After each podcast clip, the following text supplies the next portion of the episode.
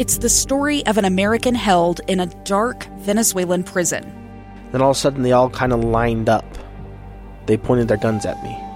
And this is the point where I thought, I'm going to die today. I'm Becky Bruce. I spent a year working on Hope in Darkness, which now has more than 2 million downloads. Find it on kslpodcast.com or wherever you listen to podcasts. Back to the program. I'm Lee Lonsberry. This is episode 33 of Live Mike. Grateful to you for listening. Hey, let me ask you a question. Uh, you need some gas? Uh, in your gas tank. Uh, look down at the gauge. Uh, how's it looking? Well, here at KSL, we're grateful to you. We know that uh, that much of the time you spend listening to our program is while you're on the road, and we want to help you out. Five hundred dollars in free gas. We've got a promotion going on, uh, and we would like to be giving our KSL listeners five hundred dollars in free gas. We're going to do it a few times a day. And all the details are available to you at kslnewsradio.com. So have a look, get yourself a $500 Maverik fuel card. Uh, all the information available to you at kslnewsradio.com. 500 bucks. Not so bad. Listen, are you aware of the uh, Constitution of the United States? It's an older document. It's written in cursive, so you may not be able to read it these days, but uh, uh trust me, uh, I've read it. I, I know cursive. And uh, there are some amendments, a number of them. I think 27, if I got that question correct on the civics test uh, 27 amendments. The 17th, you know which one the 17th is? What the, the 17th Amendment to the Constitution addresses? Well, it establishes the popular election of United States senators by the people of the states.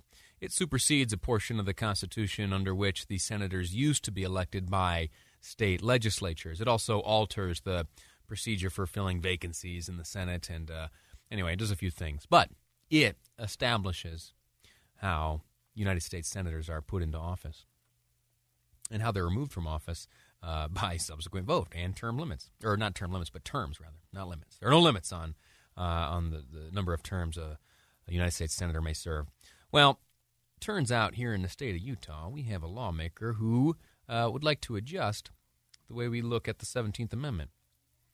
Let me pull up this information here. Representative Tim Quinn uh, has introduced a piece of legislation that would allow for a recall of sitting United States senators.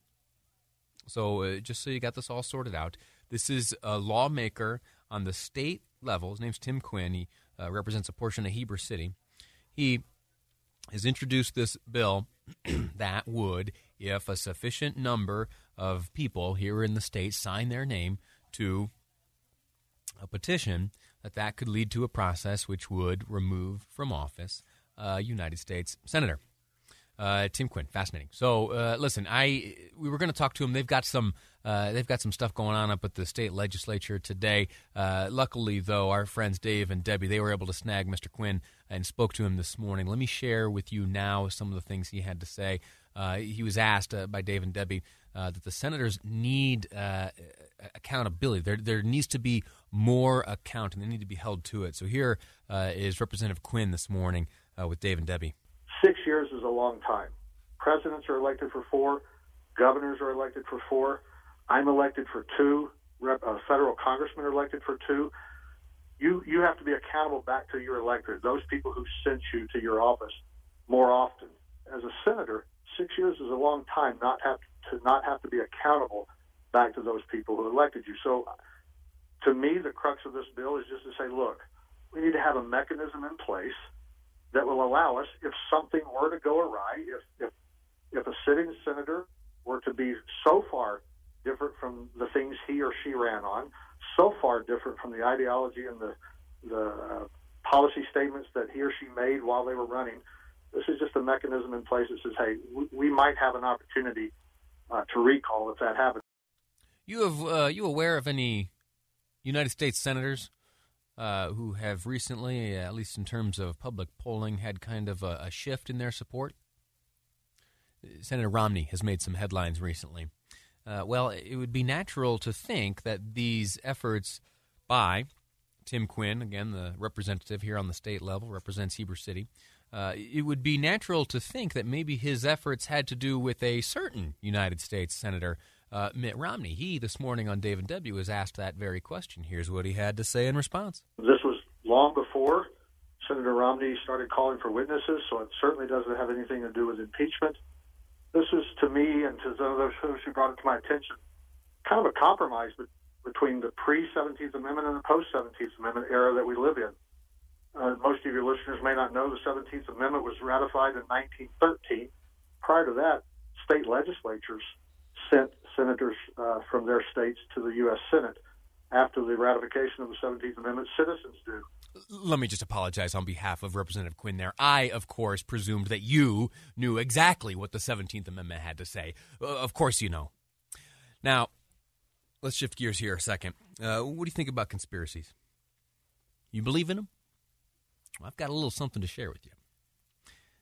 The good representative here out of Heber City claims this has nothing to do with Senator Romney. Follow me here. On the website for each one of the respective state legislators up on Utah's Capitol Hill, you are able to see, just by simply clicking, the other bits of legislation that they have introduced. And so I wondered to myself this morning as producer Amy and Josh and I were all gathered together uh, getting ready for today's program. I wondered as I was reading through the different coverage and the bill text by Representative Quinn here, I wondered what else he had introduced. What other efforts, legislative efforts, was he undertaking here during this session of the Utah State Legislature? 2020. Well, the answer was one click away. Turns out, uh, Mr. Quinn has also introduced a piece of legislation that would do one very simple thing it would exclude from jury duty, follow me here, Representative Quinn's bill, the other bill, not the one dealing with uh, removing a senator from office, the other bill would exclude from the responsibility of jury duty anyone 72 years or older. It provides that an individual who is 72 years or older may be excused from jury service. Okay, great. It's pretty simple. Uh, now remember, the first bill has to do with removing a United States senator. Here in Utah, we only have two. In fact, uh, all the states are only allotted two. Here in Utah, we've got our two uh, Mike Lee and Senator Mitt Romney. That's the, the one uh, pool of people uh, who could be affected by Representative Quinn's first bill. His second bill excludes from jury service anyone 72 years or older. Well, that led me to a very natural question exactly how old is Mitt Romney? Mitt Romney is 72 years old. So, a cynical mind might interpret the actions of Tim Quinn up at Utah's Capitol Hill thusly. He would like to not only remove Senator Romney from office, he would like to exclude him from jury duty as well, remove him entirely from all adjudication uh, over the people here in Utah. Now, I haven't uh, put this conspiracy theory to uh, to the test. I haven't yet asked uh, Representative Quinn, but uh, when when you give me a whole radio show, I get to speculate and be sarcastic all I want. So that's what I'm going to do today. I speculate that Representative Quinn wants to remove Romney from office and remove any threat, any risk that uh, Romney might serve as a juror, excluding everyone 72 years uh, or older. Oh, that was fun. Listen, next up, uh, we're going to talk to a hero. Uh, he won't characterize himself that way, but I'll do it on his behalf. Jason Porter is a firefighter for the Bureau of Land Management, and for the last 30 days, he has left behind his family to hop on a plane, fly halfway around the world, and do work on behalf of the folks fighting bushfires in Australia. He's done his time. He's back now. He's going to tell us all about it next on Live Mike. I'm Lee Lonsberry, and this is KSL News Radio.